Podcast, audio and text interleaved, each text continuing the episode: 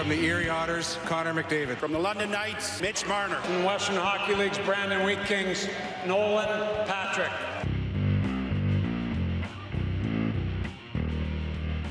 This is Tracking the Draft with Craig Button. He checks an enormous amount of boxes. Nobody in this draft did more with less. I absolutely love him. It's not his skills that anybody's concerned about, it's that playing attitude. And quite frankly, it's really poor. Speeding towards the future of the NHL. From the U.S. Development Program, Jacob Trouba. From Färjestad of the Swedish Elite League, Jonas Brodin. From the Boston U Terriers, Brady Tkachuk. He could play in the NHL next year. He's one of those guys. Here's your host, Dean Millard.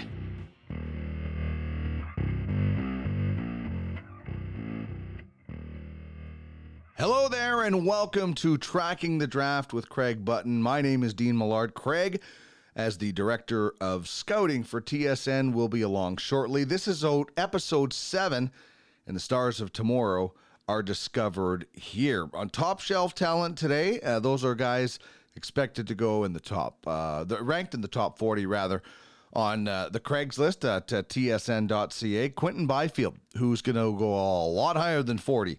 Uh, definitely uh, top five, top three for a lot of people, top two for some. We'll find out what Craig thinks. On the next wave, those are guys drafted after the first round and beyond. Drew Commesso, goaltender, and Alexander Pashin, a right winger. And in Time Machine, that's where we go uh, back in time to compare a player to this year's draft and then speed forward to take a peek at 2021. Luc Cormier, defenseman, will equal a uh, Bruins blue liner in comparison today. And we'll take a peek at an Edmonton Oil King uh, ranked high for 2021. Our trivia question, throw it out there, see if you can answer it before the end of the show without looking it up. Name the first Sudbury Wolf to be drafted in the NHL. Who is the first player that wore a Sudbury Wolf jersey that was drafted into the National Hockey League? Craig, of course, joins us on the UFFS hotline. You can find out more information at uffsports.com. It is the most realistic fantasy hockey platform out there. Right now in the UFHL, we are in the playoffs, just like the Stanley Cup. Everything mirrors the Stanley Cup, including a 30 second franchise to be added very soon. So keep it locked on uffsports.com. Not just for that, big announcement coming from them soon about another sport, another league. This is going to be very cool. And if you can't get in as a franchise owner in the UFHL, you can become a scout. Uh, the auction is going on right now. Uh, my wife and Craig Button formed a scouting agency, and they bid on Shane Wright for five. Uh, for uh, over five hundred dollars uh, in in U.S. dollars, which equates to uh, thousands of SEO, because this is all on the blockchain. It's so cool and it's going to blow up big. It already is. You want to get in as close to the ground floor, and it's fantasy hockey taken to a new level. So we'll tell you a little bit about the scouting program as we go, but check it out at uffsports.com. In this format, you own the game. So get in the game. A couple of news and notes before we bring in Craig. According to uh, the uh, Twitter account at Hockey Worldwide, 2020 uh, NHL draft eligible prospect John Jason Peterka has been loaned to EC Red Bull Salzburg uh, of the Bet at Home Ice Hockey League. Uh, that's a tweet. Uh, and then at TPE Hockey says Jan Mysak is being loaned back to HC uh, Litvinov in the Czech League for next season. This would allow him to take the ice again before the draft as their season starts on September 18th. I don't know what's going on between uh, the uh, Canadian hockey leagues right now, uh, but the uh, WHL and the OHL have both pushed their seasons back. Uh, the Alberta Junior Hockey League has uh, pushed their season back as well. Um, but the QMJHL, as early as six days ago, says they will play October 1st. I don't know what's going on. I don't know how the CHL can't regulate this and say, no, all of our leagues are starting at the same time, but that's a little bit. Uh, little bit bizarre uh, for me in that you would have one league starting two months. Like usually the Q is a little bit ahead of everybody else, but two months with COVID 19 going on seems like it's too quick. I think everybody should be on the same page, and that's where the CHL, as the governing body, in my opinion, needs to uh, step in. All right, we're going to bring in Craig Button right away.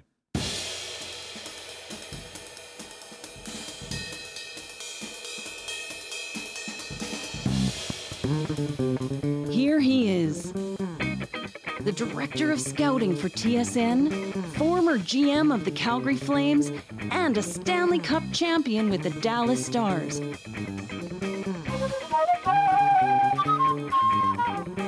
Plus, he's a sharp dressed man with a heart of gold and a passion to match it. Craig Button.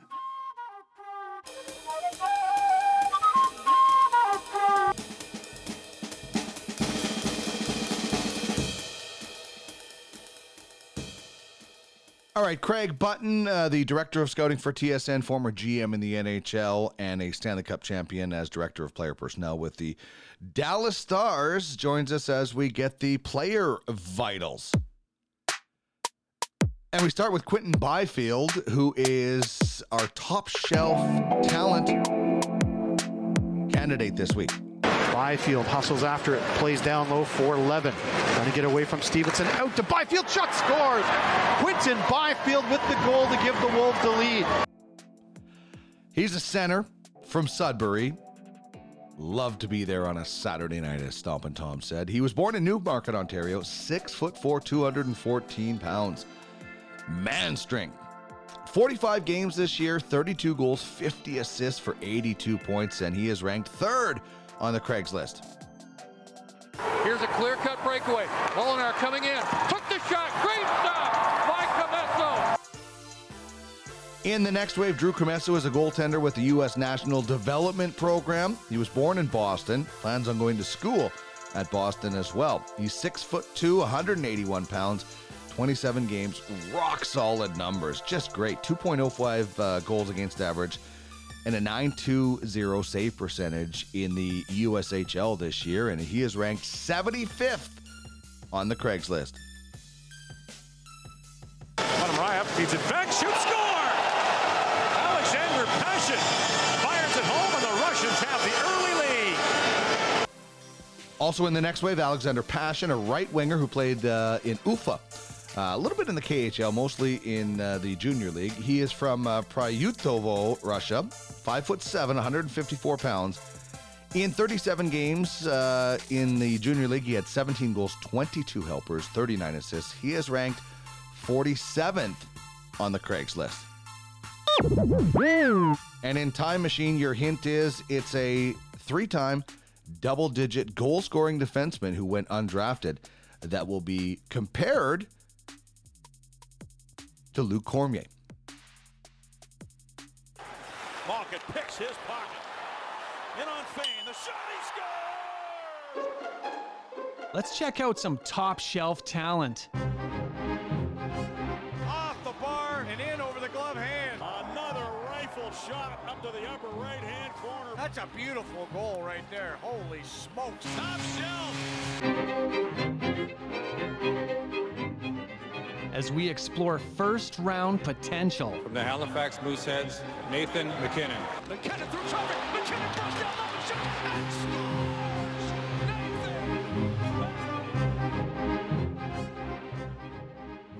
and In top shelf talent today, Craig, I figured we would start with um, one of uh, the top shelf talent, the big dogs in his draft, the number one pick in the early 80s, and uh, a top shelf talent that unfortunately uh, lost his battle with cancer this week, and that would be Dale Hawerchuk. And man, if this guy didn't play in Gretzky's shadow, he would be such a bigger name, wouldn't he? Well, I mean, you, you think about what Dale accomplished in his years in Winnipeg and during, you know, that era playing against Wayne Gretzky. And, and we all know that uh, only Gretzky had more points during that span of time than uh, Dale Hawerchuk. So, you know, and, and, and everybody was in Wayne Gretzky's shadow. I mean, that's just the way it was. But when, when, when you realize how good Dale was, and I don't think you needed to really realize that people knew how good he was, But Dale was the player that just played. He, he, he played with great intelligence. He played with great skill, and he played with great competitiveness. I, I, mean, there, there was no way you were going to take Dale Hawerchuk and eliminate him from a game. You just couldn't. It was impossible to do. I remember, and Dale and, and myself were the same age, and I remember going with my father, who was with Central Scouting at the time, in 1979. Uh, no, 1980. So actually, he was with Washington already. And, you know, that's kids in my age group. I'm playing midget, you know, kids that are going on to junior that, you know, are going to be NHL players or have a chance to be NHL players. And I remember going in the playoffs in the final. They were playing Sherbrooke. And I believe it was the final. It might have been the semifinal, but I'm pretty sure it was the final. Sherbrooke was a really good team, and I remember going to Cornwall with my dad and watching Dale Hawerchuk. And he, he wasn't just a good 16 year old; he was the best player on the ice. He was better than everybody, and you know it was a hard league. It was a tough league, and Dale just shone brightly. I remember my dad saying to me, he "Goes, oh, that, that, that's the guy that's going to be the first pick next year in the NHL draft." And I said, there's nobody else. He goes, oh no, oh no, he's clearly the best player the, for, for the draft next year. And I said to him, I said, what about this year? He said, yeah, he'd be the first pick this year too. and you know, just because you, I, I mean, that's really the point in time when again you're playing, you're playing with good players, you're playing against good players, and you're you're recognizing, whoa, that guy's really good. Well, that's how good Dale was. And you know, I heard somebody say the other day to me, uh, Dean, you know, like and, and the comment was this: he said, "I was, I was, I was nobody, and he treated me great." Right. But Dale was a great player on the ice, but Dale, everybody was somebody to him. He he treated everybody wonderfully. I know talking to him when he was coaching in Barrie and going in to spend time with him. You, you, you just talk talking. You were just talking, and you know uh, the admiration I had for him as a, as, as a, as a youngster, the same age, and how good he was, and you know how great a player he was, and then to watch him really, and he talked about wanting to give back to junior hockey players, and boy, did he ever do that. And we could talk about Mark Scheifele and Andrei Svechnikov, but every player that came into his group, he wanted to help them be the very best they could be. And what a what a what a person to learn from that not only had individual success, but he had incredible team success. Well, and Craig Heisinger, who started out as an equipment oh. guy with the Brandon Wheat Kings and now uh, the uh, assistant GM and director of hockey operations for the Jets, called him the most humble superstar he's ever met. And, and Zinger, he knew him from the beginning. Well, think about think about all the players that Zinger was around yeah. over the course of time in Brandon. Great players, yeah. great players, and great players in Winnipeg, right? And for when when Zinger makes that type of a comment, I mean, that is significant. It's meaningful. And, and, and hey, listen, anybody, whether you were uh, a loved one of Dale Hawerchuk, whether you were a dear friend, a former teammate, somebody that you, you, you pass, uh, you cross paths with over the big time, there was tears shed right across the hockey world and the Hawerchuk family world, friend world, when we heard about his passing. It, it, it's just, it goes without saying that uh, we've lost a terrific man, a terrific person, and you know it, it, it really is a day that uh, you know delivered a big gut punch to so many people. One hundred percent. Uh, okay, so let's talk about top shelf talent for this year's draft. We're talking about Quinton Byfield, the center for Sudbury, ranked number three. Uh, what is the gap like between Byfield and Stützle? No, very slim margin. It, you know, razor thin in my view, Dean. And you know, and you know, we're eh, and if he was, is he could he be better than Stützle? Absolutely, can mm. be. Uh, you know, we're talking about you know very high end players, not only high quality players, but players that are going to be very productive. But let, us let, deal with Quinton. I've watched Quinton six years with the uh, New York Simcoe Express. And, you know, one of the things that was very clear when you first set eyes on him was, uh, you know, this is a this is a person with a physical stature that moves gracefully, that moves with a athleticism on the ice that is really significant. And, and then second to that is always competitively uh, involved in the game in, in every single regard. Not not a player that was just focused uh, offensively or just a shooter. Every single area of the game uh, Quinton has, is involved in, and, and, certainly he's carried that through uh, with his play in Sudbury, with his play with Team Canada, and there's no question in my mind that he's going to continue that through in the National Hockey League, and he, he's going to be a frontline center. There's no question about it in my view, and you know I've compared him to Anze Kopitar with respect to type of player mm. because he he cares about every square inch of the ice surface. And whether that be below the goal line in his own zone, whether it be in front of the net in the offensive zone, whether it be on the rush, whether it be on a face-off that's critical to winning, and in every single area, you know, Quinton is invested, and and those types of players are incredibly valuable to, to winning and, and to a team's success. And I, I really believe too that Quinton uh, is is still kind of finding out how good he can be. And, and with that will come greater confidence and asserting himself and imposing himself. And I, I think when that day comes, I mean, he, he's not only going to be a handful uh, for anybody playing against him, but it's also going to uh, lead to him, you know, being a frontline player, not just for the team that drafts him, but one of a, a frontline player in the National Hockey League he scores a lot, and he did that in his rookie season. Second season, he started uh, uh, collecting a lot more assists. Did you see a big uh, improvement in that area as far as playmaking and almost like a conscious uh, um, uh, uh, improvement by him to say, "Hey, I, I don't want to just be a goal scorer, and I want to expand my game." Did you see that in him? Well, I think that that's that's one of the big attributes of of Quinton is that he's always looking to expand his game. He's looking to expand his game in every single area. And, you know, it also speaks to being uh, astute to what other teams are trying to do against you. You know, okay, the, the shot isn't there, so I got to make a play. And uh, if the play isn't there, I got to shoot. And that's how you become uh, more well rounded in your game that's also how you become more difficult to defend against because when you can do more things and you can make the opponent have to defend you in different ways without knowing exactly what you're going to do, that, that poses a significant challenge uh, for opponents. And that, that's where Quinton is at. It's that continuous development of his game and, and not being satisfied. Oh, I'm good here. I'll just continue to do this. He, he wants to be good in every single area, and he's competitive in all those areas. And as he continues to, to, to work and continues to gain that confidence in, in, in terms of becoming more productive in all areas of the game, that's what makes him more impactful, and that's why I think that as he continues to find, uh, you know, greater confidence in his game, not that he lacks it, but he's going to find that he can do even more because he wants to do more. Once he gets going, he must be a load to stop. What are his first few steps like? Well, they're really good.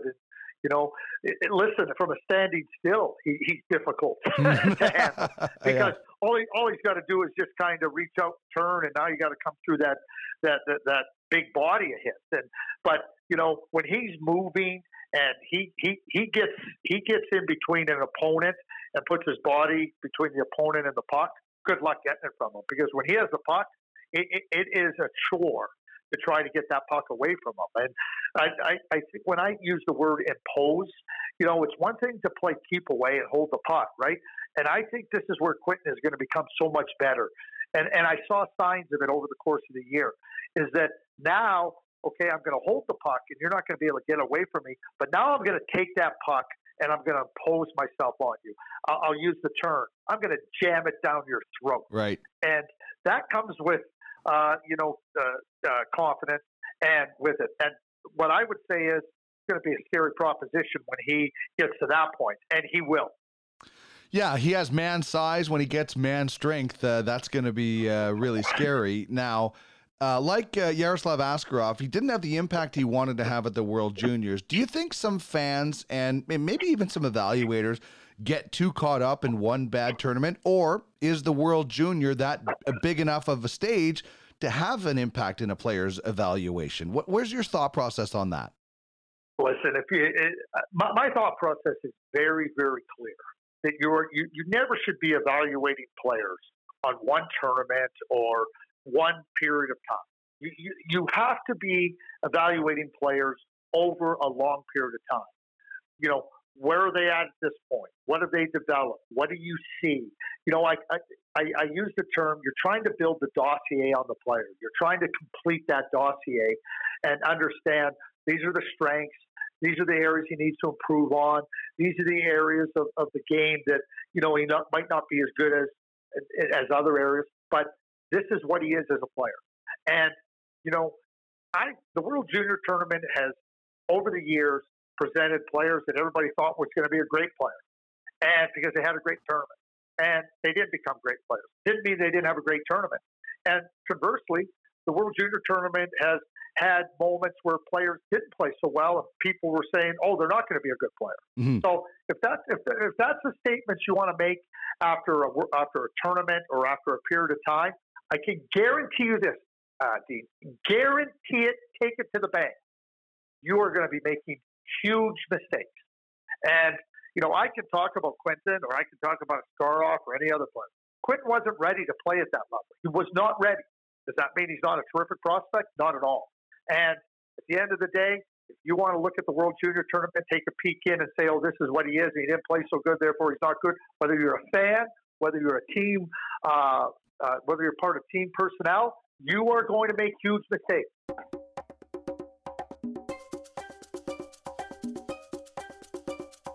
Time for the next wave. Score! Brayden Point got it done. 35 seconds into overtime. There are great players. Ryan O'Reilly, come get the Conn Smythe Trophy. Superstars. Puck comes free, score! From Trent Bergeron, who tied Even Hall of Famers after the first round. Recchi scores! Recchi got it high! For nothing! Oh, baby! Moving on now to the next wave, Craig, and we're talking about a goaltender, Drew Commesso, uh, with the uh, U.S. National Development Team, and he's ranked 75th on the Craigslist. And this guy had a pretty exceptional season in the USHL for the U.S. program when it comes to numbers 2.05 goals against average, 920 save percentage. Now, we all know it's not about uh, all about uh, stats when you're evaluating a player. So, what kind of goalie do you see when you watch him? Well, I see a goaltender that really developed over his two seasons with National Team Development Program. And again, we talk about watching over a period of time. You know, you know, what are you mastering? What what are you overcoming? What are you working on with respect to your play that gives you a, a greater opportunity to be successful? And and I clearly saw that with Drew. You know, his his team, the the 2002 born group uh, with the National Team Development Program, was very very different than the 2001 group with Jack Hughes et al who were an unbelievable offensive machine in terms of their ability to, to take the puck and score and overwhelm teams offensively. Drew's team was very different. They were a team that, you know, had to play hard and not that the 01 group didn't play hard, but they had to really be tight and hard without the puck and defensively because they couldn't score at will like the 01 group. And so it, it, the requirements of the O2 group were very different, which also put a different requirement on Drew and the goaltending because you, you don't have the benefit of being able to, you know, allow a goal here or a goal there that, you know, oh, don't worry in the end equation. We were able to win that game 5 3. Mm-hmm. This team had to win games 2 1 and 3 2. And the USHL is a very, very demanding league. It's tight, it's hard, and when you're young and you're a 16 year old and then a 17 year old in that league, you, you, to hold your own competitively is one thing, but as a team, to be able to understand this is what our strengths are and this is how we're going to have to have success. Listen, Drew was a big part of their success in that league this year, and you know, when you watch a, a, goaltender continuously, you know, work on the intricacies of goaltending and continuously master them and get better, and, and he's still got a lot of room to get better, very, very impressive what Drew Commesso did. So, what are some of those things that, um, as a goaltender, he needs to improve on? Obviously, it sounds like uh, he has pretty solid positioning uh, anyway, but what are some of the things that you think he needs to work on to get to that next level? Well, I mean, like any other goaltender, I mean, I, I, I use the phrase and I'll continue to use it because it applies. You know, you, draft a you draft a pitcher in, in baseball. Well, the pitcher has to learn how to how, how to how to pitch. While you draft a goaltender, now the goaltender has to learn how to goaltend. That, that that's just part of it. You know, your your, your technique, your your understanding, your your your confidence in holding position right? I mean, that comes with reps, that comes with understanding, that comes with maturity. So when I talk about Drew, so physically and athletically, I see no drawbacks in, in Drew's game, none whatsoever. Does does he have the explosive quickness uh, of an Askarov or a, or of a Spencer Knight? Mm-hmm. No, I don't see that. And, and and if I did, he'd be up in that category of goaltender. But do I see somebody that can be a really good goaltender? You, know, giving physical maturity and given the time to, to, to work on those areas of his game? Absolutely. So athletically, you know, he, has got the requisite capabilities physically. He, he also has a really good mind for the game. He reads the play. You know, and reading the play isn't just about, oh, I got to get there. That's athletic. It's about getting yourself in those positions ahead of time where you just say, hey, that's where the play's coming. I know I can commit there. And, you know, you have to be able to do it. It's not just about athleticism. And I think that Drew has a really strong awareness and sense for the game and what's unfolding in front of him, which allows him to get himself into the right positions. He doesn't have to overplay. Patience. He's a patient goaltender. And I think that's one of the hardest things to teach with young goaltenders. Just be patient. David Prior, longtime goaltending coach in the NHL with the Vegas Golden Knights now, to me, that's one of the biggest things that he tried to impress upon Gold. Don't give up your position. Just be patient. If you got the positioning and, you're, and, and you understand where the challenges are around you and you're reading the play well, trust yourself. And I think that's where good goaltenders become better goaltenders. But I think Drew has already demonstrated that he's got the patience in his game uh, to, to, to be an NHL goaltender. He's got some choices. Uh, uh, committed to Boston University, which has produced a, a first overall pick, an Olympic champion, and uh, Rick DiPietro in Jim Craig in uh, different eras. And uh, on the flip side, the Quebec Ramparts uh, have drafted him, so he could go play for Patrick Roy. But is this a guy who could use two to three years in the college game, developing and getting stronger and working on things? Well, he needs time. He yeah. needs wherever he, whatever decision he would want to go and make you know, he's made the decision to go to college, right? But he needs time and he needs instruction. And, you know, one of the things I try to impress upon young players is, you know, I'm not, I would never tell a player that this is better for you than that, mm-hmm. college or junior. And I tell, I tell young players this all the time, Dean. If, if anybody tells you that this is better for you than that, run for the hills because they don't know. What, what they need to impress upon you is, okay, here's what this uh, path can lead to and offers. Here's what this path can lead to and offers. And what do you need? Okay, so what does Drew need? He needs really good uh, coaching in terms of his development. And so, okay, what does this? What, what does this? Um, let's use Drew. What does Quebec offer in that regard? What does Boston University offer mm-hmm. in that regard? And then you make your decision based on it. Because being a student athlete is very different than being a junior player. Doesn't mean you're not going to, to, to, to school or continuing on your education, but when you're at an educational institution, it's required that you be a good student athlete right. to be able to maintain your eligibility. So you have to also ask yourself that question too, as, as a prospective player. Do, am I going to commit as a student as much as I am as an athlete. And you know, it's not it, it's all these things put together, and that's where the evaluation has to go. But it doesn't change the development path for Drew. He needs he needs time, as you point out, and he also needs to be able to access the instruction that's going to help them utilize that time.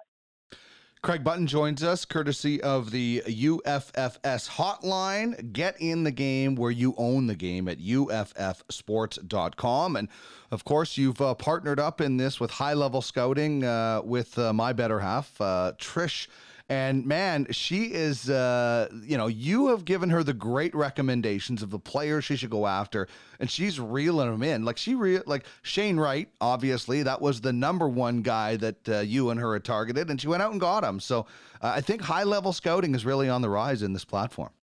Well, Trish is sharp. And I, I, I can tell you how scouting works, Dean, in this regard. Okay, so Trish is managing the whole operation, and she's got to make those decisions. And you know, I, you know, you say I've given her great recommendations. Well, I feel I'm giving her great recommendations. But if Trish finds out I'm not giving her great recommendations, oh boy, I know that I'm going to be, my feet are going to be held to the fire. So uh, I will continue to, to make sure that I provide her with up to date information that can help her have confidence in the pursuit of the players that she's trying to acquire. And, you know, I'm, I'm, I'm, I'm, I'm very confident in my abilities, but more importantly, I'm confident in Trish's abilities to put it all together and to get those players. All right. Uh, the listeners, for you out there, you can join the game as a scout right now. Head to uffsports.com. Uh, the next wave starts on Saturday. That's where we'll be. Uh, I get to bid finally as a franchise owner on some of the. Oh, so I'll be bidding against Trish. Isn't that going to be an interesting Saturday afternoon in our household? Well, what I would suggest is, you know what, go to a park somewhere, Dean, and do it outside the house. Yeah, exactly. You know, don't, don't be doing it because you know what? Uh, you know, I mean, obviously, this is somebody that you love and you care about, right? But you also know she's really shrewd. Yes. And I, I think you would be in a better position to be in, in, in a locale someplace away from her because I think she might take advantage of it. Yeah, she might clean my clock. All right, let's continue on with the next wave. And we're talking about Alexander Pashin, a right winger from, uh, he played in Ufa, and he's ranked 47th on your list. And he has skating, he's got the hands. I watched some videos of him making some really nice plays. I also watched some videos of him maybe overcomplicating things, skating into kind of clogged areas, maybe going through multiple players. Is that an area uh, of concern for you, despite his tremendous skill? So, uh, you know, I think I think the observations you make are really, really, uh, you know, spot on. So, you know, so I'm, I'm looking at Alexander Pashin, and now I would look at how you describe the, the, those those areas of them, and so now I'm looking at it and going, okay, developmental. Okay, I can say to myself, okay, can we talk to the player and help him understand that, so that he that he's not putting himself in, in, into these areas, compromising positions where he can't take full advantage of. You love the fact that he's that he takes the initiative, that he's willing to do it. He puts the he puts the puck on his stick and take and, and, and wants to be a difference maker.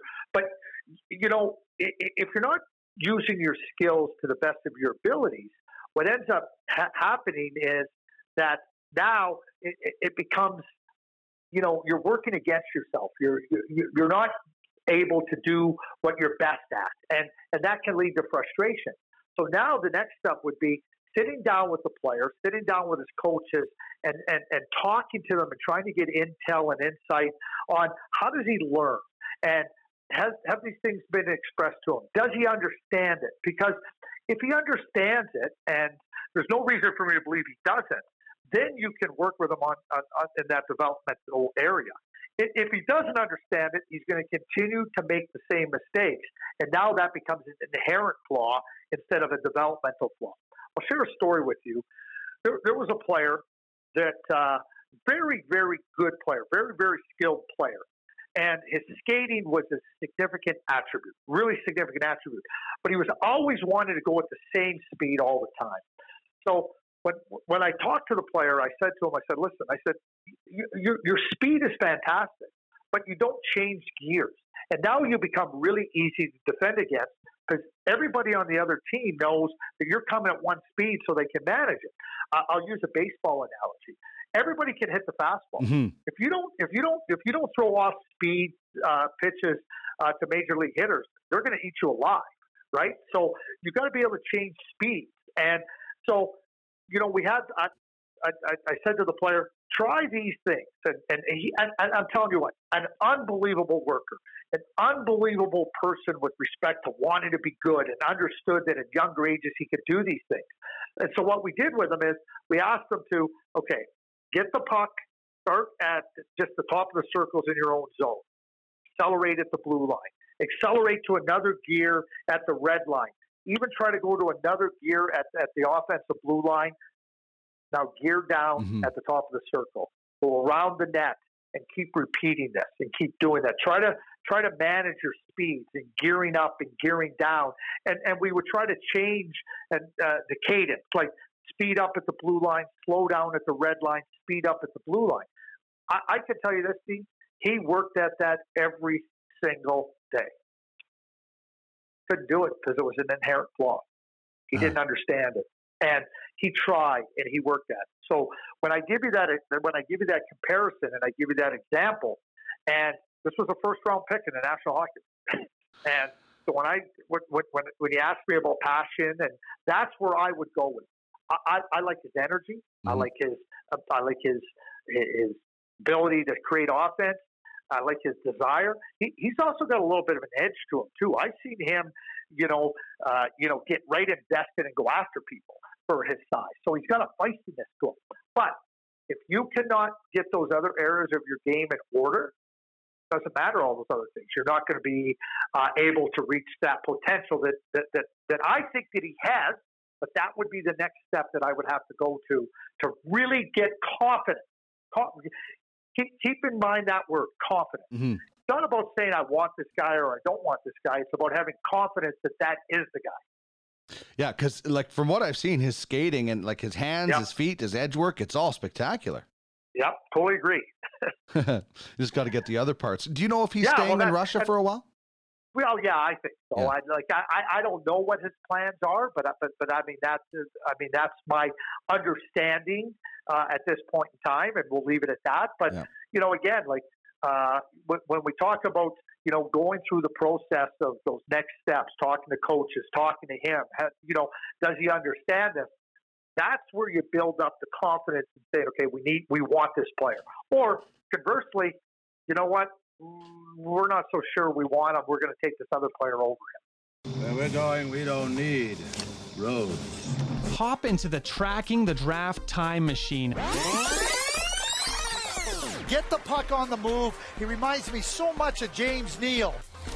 I think he's a better goal scorer than Billy Garrett. He's the best goal scorer in the draft. And let's see what we can learn from a past player when looking at this year's crop. Plays like John Carlson. So what do those guys do? They're able to make the plays in the offensive zone. Like Brock Boeser, he's got the deadly accuracy. Nikita Kucherov immediately came to mind when I saw him play two years ago.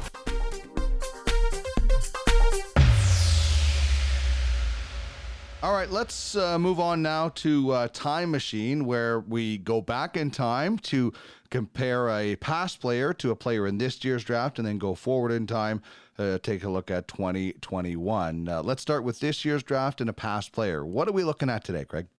We're looking at Lukas Cormier of the uh, Charlottetown Islanders. And Lukas is, uh, is a defenseman who has great offensive confidence. And so now, how, how do you how do you describe offensive confidence? Well, you know, one of the one of the things is is we can watch players skate and shoot and handle the puck, but when you get into the offensive zone, that's where things get a lot tighter. And so, for good defense, for defensemen to be able to produce offensively, they got to be able to do it in the offensive zone. They got to be able to make passes uh, you know, under sticks and through skates and anticipating, getting mm-hmm. on the mm-hmm. play. It's not just about skating; it's all those things. You know, being able to to to to draw a defender to you to open up another area of the ice.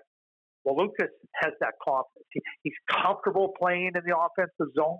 He's comfortable playing below the circles in the offensive zone. He's comfortable being around the front of the net in the offensive zone. And that's why he produces offensively. Yeah, he's got a good shot. He's a good skater. And, you know, but when you watch him, just be comfortable and confident in that offensive zone and, you know, making plays and understanding, okay, I'm going to get open here. Give me the puck. So you look at that type of a player, and I go right to Torey Krug. Huh. The reason Torey Krug is so good uh, offensively is because he's really comfortable in the offensive zone, and he can play in a lot of different areas of the offense. So he can shoot the puck, but he can also jump into the play and be below the goal line. He can be in front of the net. He moves in the offensive zone, and that's where Lukas Cormier fits. And I think that you know somebody might ask you, you would be well within your rights to ask me. Well, if you're comparing him to Torey Krug, why do you not have him higher on your list? Okay. So I'd, I'd like to have an answer for you, and uh, maybe he has to move higher on my. right, and you've mentioned that, right? As we yep, get closer to this draft that's been expanded, it does give you more time. Yes, it does, and, and I'm going to use that time. I'm not going to. I'm not. I can't continuously talk about scouting not being static, and you got to use it over time. Well, just because of what I said in March doesn't mean that, like after further review, and, further analysis and evaluation that I can't change because I will. Very true. Um, it's it's you know you use Torey Krug. Uh, I I see these kind of guys, and it almost sounds uh, like they're uh, in the in the offensive zone. They can almost become like uh, a fourth forward, like almost like a rover, as you talked about, a guy that's comfortable uh, down low, a guy that's comfortable drawing uh, uh, people away, and and almost melding into that fourth forward. And and you know you look at the size. There's there's also a comparison in size between these two guys as well that you know maybe gives them a little bit more agility. Well, you, you, well, the agility is something, and skating ability is something that they both have. But but you aptly described it. And Dean, you're not going to be able to create offense in the National Hockey League uh, if you don't have defensemen being part of your offensive attack. Mm-hmm. And and the offensive attack isn't standing at the blue line or jumping into the rush. You you have to be invested and involved in the offensive zone because if you're not, it becomes easy for opponents to defend against your group. It becomes, you know, two or three against two against three down low or three against four down low. And those defensemen have to come in to, to stretch out the offensive zone, to open up space and to open up ice for your other players because it's too easy for opponents to pack in on two or three players. It's essential to have defensemen that can be part of your offensive zone offensive thrust. And uh, as far as um, an all-around game uh, w- with Lukas, because uh, you know I think Torey Krug's a pretty responsible player. Um, you know, is he uh, pretty effective at the defensive responsibilities that he has as well? He's got a desire. To, he competes defensively, uh, like Torey. You know, there's going to be certain areas of the game where Torey's not going to be as strong, mm-hmm. so you try to have complementary players with him. But what I look for in those players, just compete, compete. Make sure that you're in the fight. Doesn't mean that you're at, at your at your stature that you're going to overwhelm the player, but you're not going to let that player have an easy way with it, and you're going to get right into the game. You're going to get right into the area of competing defensively. Adam Boqvist was a high first round draft pick for the Chicago Blackhawks. Excellent offensively. Now I know when he went and played in London for Dale Hunter, that one of the things they really emphasized with Adam was, listen, we know you're good offensively but you got to start competing better defensively with your skills. Right. It wasn't that he's not capable, but you got to do it. You can't just because re- you're going to be in your defensive zone, and so that's part of development for Adam. I know the London Knights felt really positive about the the direction he took in that regard. He's got to continue to take that, but that's what Torey does. That's what Lukas does in junior. It's going to be it's something that Lukas is going to have to continue to work on and develop. But he competes, and that's what you have to be able to do awesome. As for 2021, this is a guy I can't wait to watch uh, whenever the WHL resumes, right in my backyard. Well, Dylan Guenther. And if I don't get really good, solid scouting reports from you, you're fired. Yeah, that's right. I'm telling you that right now. I'm getting somebody else. Okay, well, I'll get... tell you, he's got a really quick release and lightning uh, accuracy. Is that is that a good start? yeah, it's a great start. And you know, but as time goes on, I, I need that. I need that information. There I need that go. intel. You said in my own backyard, so you know, like I'm going to be turning to you for your insights and to tell me uh, where I'm wrong and where, where where I need to be better. But I, I think Dylan makes the game look easy. I, I, I he's highly skilled. He skates so well, and it's it's almost effortless. And you know, he's moving, and he, he, it doesn't look like he's moving these bodies. But here's what I love about Dylan. I think that at a younger age, obviously you're the first overall pick in the Western Hockey League. You're dominant offensively. You have the puck all the time. And but coming into the Western Hockey League, what he did this year as a 16 year old, pretty darn impressive. Mm-hmm pretty darn impressive. I mean, that, what he did this year as a six year old is darn impressive at any time, but especially on a good team. And to me, his hockey sense, his intelligence for the game is superb. And he, he, can make a play. He can make a play in traffic. He can make a play on the rush. He can shoot the puck. You talked about the accuracy. He, he, he gets his hand set in a position where you know, a defender has to be thinking, okay, he might be able to make that pass over there, but he also might have to shoot it. That keeps all you need is a half a second to keep defenders at bay. Dylan does that, and and and he's also really competitive. you know, I've watched him at different times uh, at, at, uh, in Edmonton with the Western Hockey League and, and internationally at the under 17. And the games get ramped up, and the, and, the, and, the, and the challenges become a little bit more significant. He's right in the right in the battle, and he and he's good. And he's and when he gets physically more mature, he's only going to become that much better. Listen, I mean, we're we're talking about a player that very easily, very easily uh, could be a top three pick. Very easily. He's mm-hmm. that good. I mean, I, I talked about Aatu Räty. I've talked about Owen Power. There's other really good players in this draft. But Dylan, for his capabilities and his skill level, and that IQ is off the chart, easily could be a top. Hey, listen, maybe at this point, well, not this point next season, whenever the next draft is in 2021, maybe he's like Nico Hischier and he ends up being the first overall pick. Right. He's that good. I'm telling you, I am not ruling him out. Well, he uh, he went on the auction block today in uh, UFF uh, Sport. Uh, you and Trish did not uh, get that uh, particular player, but you know when you look at 2021, it, would you say he's the best bet out of Western Canada or the West to to be the top pick?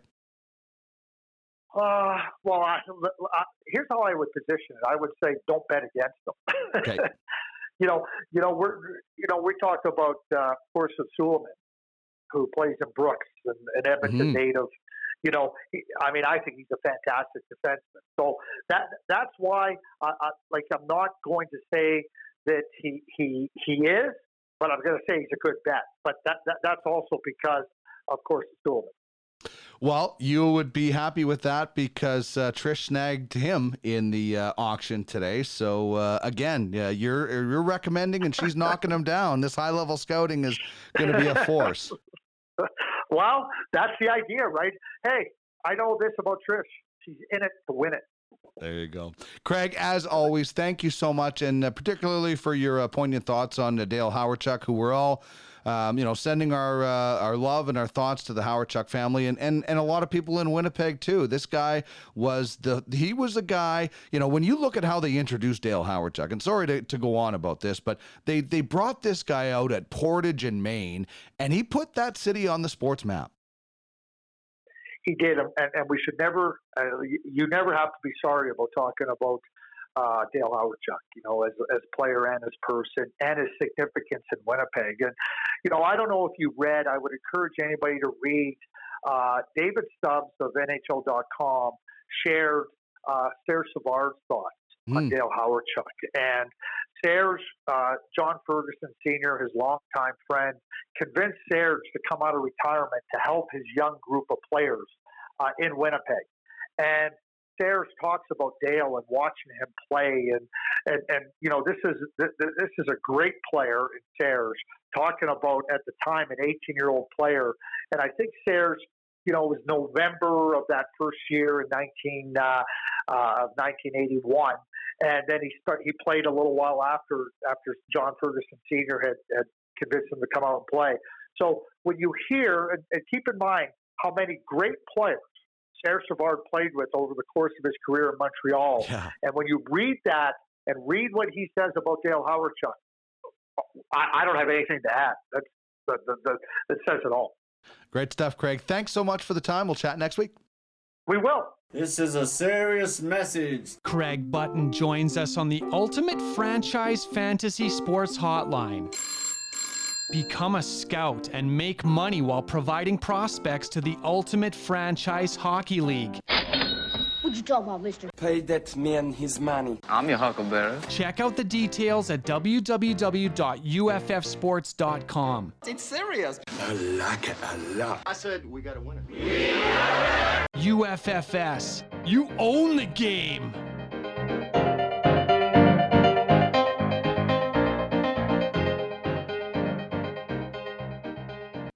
All right, another great conversation uh, with Mr. Craig Button, the director of scouting from TSN. And in the next little while, we'll also bring you Craig's counsel, where Craig's going to give some scouting pro tips for people out there. And this will be especially important for those in the scouting program with Ultimate Franchise Fantasy Sports or for anyone who has an interest in how you become a scout.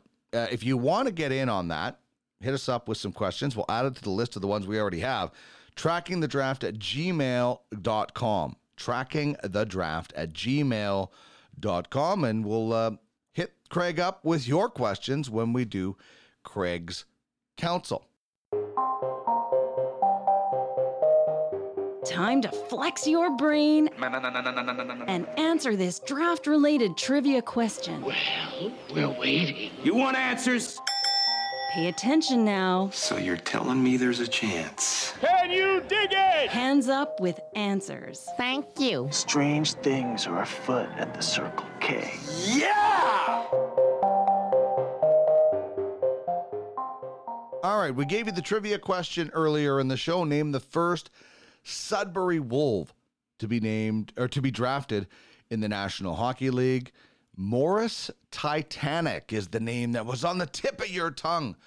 Uh, and unfortunately, his NHL career sank like the ship he was named after. 1973 to Buffalo with the 12th overall pick.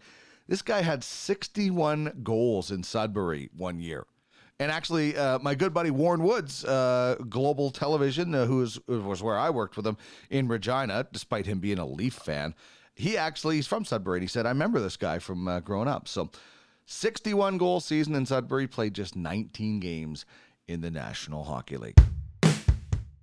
That's going to wrap things up for us on this uh, week's episode. Thank you so much uh, for tuning in. If you'd like to catch up with the past episodes that you've missed, just head to trackingthedraft.ca www.trackingthedraft.ca. And if you'd like to be a part of the show as an advertiser, hit me up on email trackingthedraft at gmail.com. For all other podcast needs, if you're into podcasts in particular, check out podcastalley.ca. I have some other shows that you might just enjoy.